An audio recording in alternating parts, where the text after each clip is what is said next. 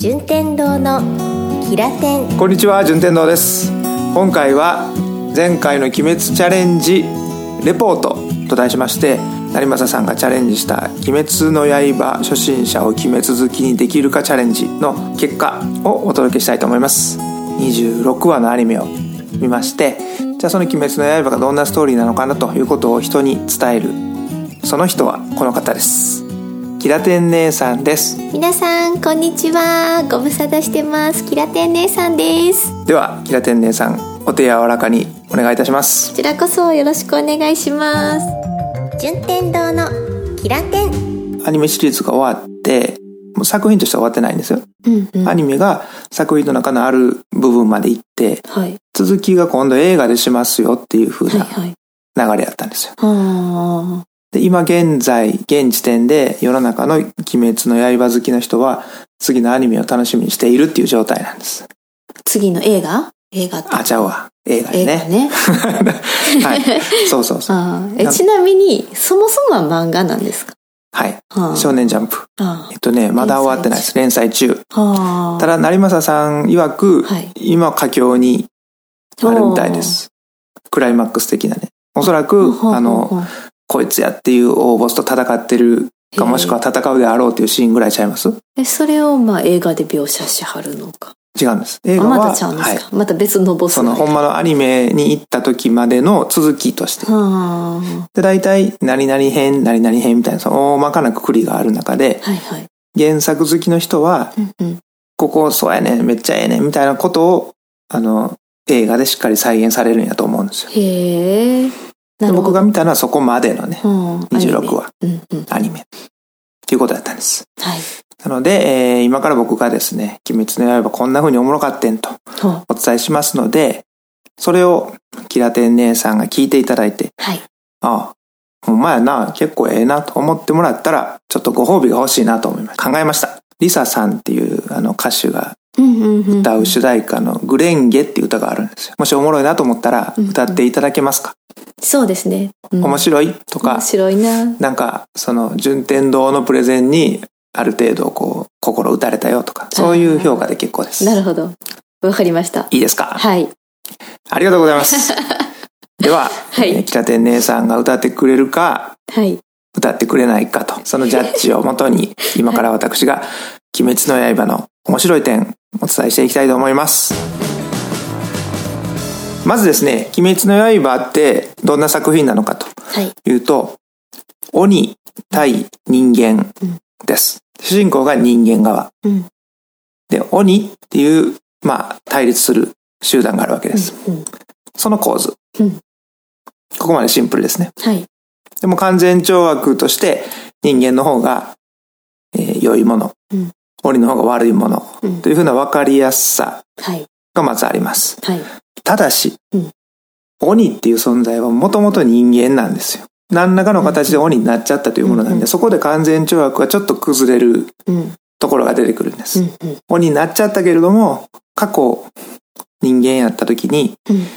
こういう背景があったとかね、そういったところもしっかり鑑みて、はすべての登場人物にいろんな意味合いがあるんだよというところをしっかり伝えてると。あなるほど。そんな作品です。はい。で人間は、鬼っていうのはこう、いろんな能力が高くなるんで、うん。力が強くなる強くなったりとかね、なんかちょっと超能力っぽいことも使ったりとかうんうんうん。しますから、まあまあ、そのままやったら太刀打ちできないわけです。うんそのために、訓練であったり修行であったりと。う、ん。こっちも人間としての技を持たなきゃいけないと。いうところに、少年漫画をくすぐるようなアクションの必殺技とか、といったところもしっかりと盛り込まれるうんというものです。で主人公の子がどんな原動力なのかというと、家族のほとんどを鬼に殺されちゃいました。ただ一人だけ生き残ったのが妹。で妹は生き残ったんだけれども、うん鬼になっちゃったんです。鬼に殺されて、まあ、傷に血が入ったとかね、親族を殺された、鬼に殺されたという敵討ちが一つ。うんもう一つは、妹を人間に戻す。うんうんうんうんこの原動力で物語が動いていきます。はいはいでそこにいろんなキャラクターが、魅力的なキャラクターが登場するので、世界観の面白さをこう伝えるべくキャラクターの立ち方であったりとか、うんそういったところはやっぱ作品としてはすごくクオリティが高いかなと思ってます。鬼になると意識はどうなるんですか？人間の時の記憶とかは残ってるんですか？えー質問しますね。あの、徐々に薄れていくみたいです。ああだからそれが消えるまでに妹を人間に戻さないといけないあ、今、妹の方に行っちゃったよね。妹えっとね、妹はちょっと特殊なんですよ。ほう特殊今の僕の答えは、えー鬼として出てきた方の側で言ったら、あの人間の時はこうやったな、みたいに思い出すシーンがいくつかあるんです。ああまあ、退治されても、その人間の時にはこうやったっていうのを主人公側がしっかりと組んでくれるんですよ。うんだから、鬼としては悪いことしたけれども、全てのことを否定するわけじゃないっていうう。んだから一応、記憶としては、どんどん消えていくっていうのが正解。うんで妹の例は別なんです。妹は別なんです。別なんですよ。ここがまたの物語のあの引きどころでもあるんですけど、うん。妹は本来こう何年と、人間が鬼になったこう何年っていうのになってないんです。へえ。つまり人間としての理性もうん。ある程度はキープしている。へえ。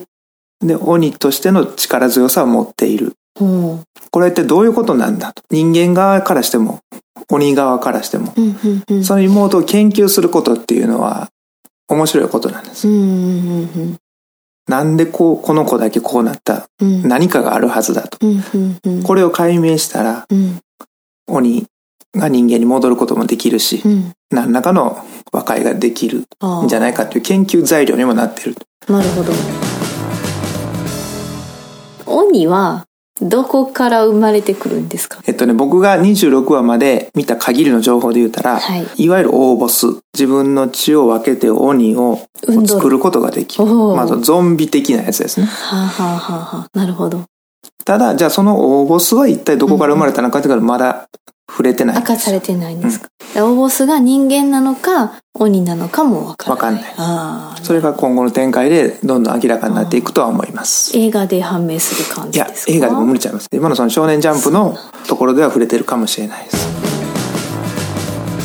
世界観の方の話をはいしますと、はい舞台は日本の大正時代はいです。大正時代まあ、大正時代とはいえね、はいあの、いろんな西洋の文化が入ったりとかっていうふうなこともちょいちょいしますから、それはあくまでもファンタジーのうんうん流れです。うん舞台としての大正時代。ベースは大正時代そうで。です鬼の存在は明るみにはなってないです。つまり、村人のすべては鬼っていうものがいるんだ、みたいな感じじゃない。うんうんうん進撃の巨人とかエヴァンゲリオンみたいな、うんうんうんああいう全ての人たちが人に怯えてるとか巨人に怯えてるとかそういう状態ではなくてではない。鬼は割と潜んでる存在っていうことなんですね素晴らしい表現ですね。そうです。なるほどなるほどあそれでちょっとなんか違うもんなんやっていうのは分かりました、全員が鬼とか知ってたら、警察であったりとか、そういう機関もやっぱ動くじゃないですか。うん、うんうんうんでそれすらもうないっていう感じ。うんなるほど自衛隊とかも自衛隊があるのかわからないですけどそあのの時代。自衛隊とかに、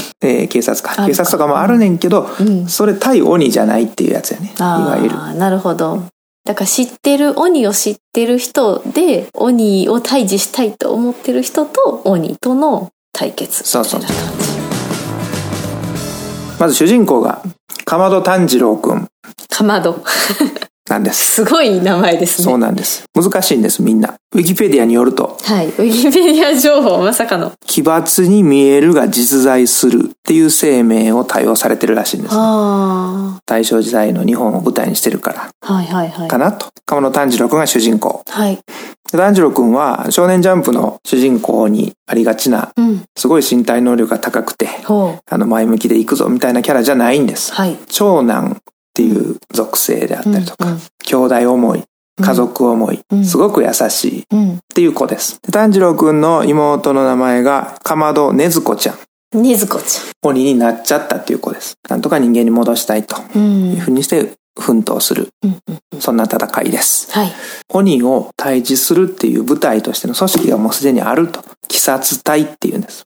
鬼殺隊鬼を殺す？そうです。隊えー鬼殺隊をはい育てる、コーチする人うんうんみたいな人に会うんですよ。炭治郎くんが。うんでそこで修行します。はいで、えーコーチのお題も全部クリアしまして、うんうんじゃあちょっと試験を受けてこいと。ってほ言って、その試験にも合格して、鬼殺隊に入るわけです。ううんまあ、ここまでもいろんな物語があるんですよ。はいで、その、えー、鬼殺隊に入りましたっていう時に、いつ入ったかによってその同期っていうのがあるんですねあー。同期、検視年に入ったとか、はいそういうことですね。うんその同期検視が、えー5名います。5名。剣士ってことは、刀で鬼をやっつける。そういうことです。なるほど。で、えーうん同期の中でアニメで主にグッと出てきたのが3人。はい。一応5名全部出てきたんですけど、後半になったら。うんうんただ3名が絡む。炭治郎くん含めて。炭治郎くんとあと2人。はい。うん。その2人のうちの1人が、吾妻善逸。善逸くん。はい善逸くんです。みんな難しい名前です。みんな難しいです。けどこれは好きな人はもうすぐスラスラ言えると思います。へー吾妻善逸くんっていう子が、いまず1人お友達。うんもう1人が、橋平伊之助。伊之助くん。はい。っうん。ていう男の子。またちょっと強い敵に、うん鬼に会いまして。うんうんでその辺ぐらいから、残りの同期2人のうちの1人、つゆりかなおちゃんがちらっと出てきます。女の子もいるんですね。そうなんです。さくらちゃんみたいなね。それなるとなると。まあ、さくらちゃんと全くキャラが違う。あ、そうなんですね。はいうーん。で、もう一人、最後の同期、品津川玄也。品津川ってすごい名前ですね。品津川。玄也くんはい。ですね。これ品津川ね、漢字で書くと、不死、あの、死なないの不死ね。ああ、それを品津と読ませると。はい。へえ。品津川。うんあの、絡みはあるんですけど、まあ、ほぼアニメでは明かされてない素性が。ああ、なるほど。ちょっと勝ち気なやつなんやろなぐらいしかわからない。今今後の展開が面白くなってきそうな、というキャラクターです。はい。人間側が。はい。で、鬼は最後のボスだけ、ボスだけ、はい。はい、で十分やと思鬼います。はいっぱいいるんですね。いっぱいいるんです。で、その、えー、全ての、まあ一応完全懲悪的に言うと、諸悪の根源、炭治郎くんの家族も殺したのがおそらくこいつだろうとうん。いうぐらいの、悪中の悪、鬼物寺無惨。関西弁なんかな？え？鬼物寺無惨なんかな？表あ現が。関東弁で言ったらそうなんかもしれないですね。同期剣士って言ってたら炭治郎くん含めては、まあ、組織ではペーペーなわけですよ。うん。当然、上官に当たる、上長に当たる人がいたり、後半にその辺はちょっと触れてました。うん。それがおそらくどんどん膨れてくるだろうっていう風なキャラクターも続々出てきます。この辺で一旦、はい。えー鬼滅チャレンジレポートのその1を終了したいと思います。はでは、また次回お楽しみください。ありい。ありがとうございました。がとうございました。順天堂のキラテンこの番組はプロデュースキラテンナビゲーター順天堂でお送りしました。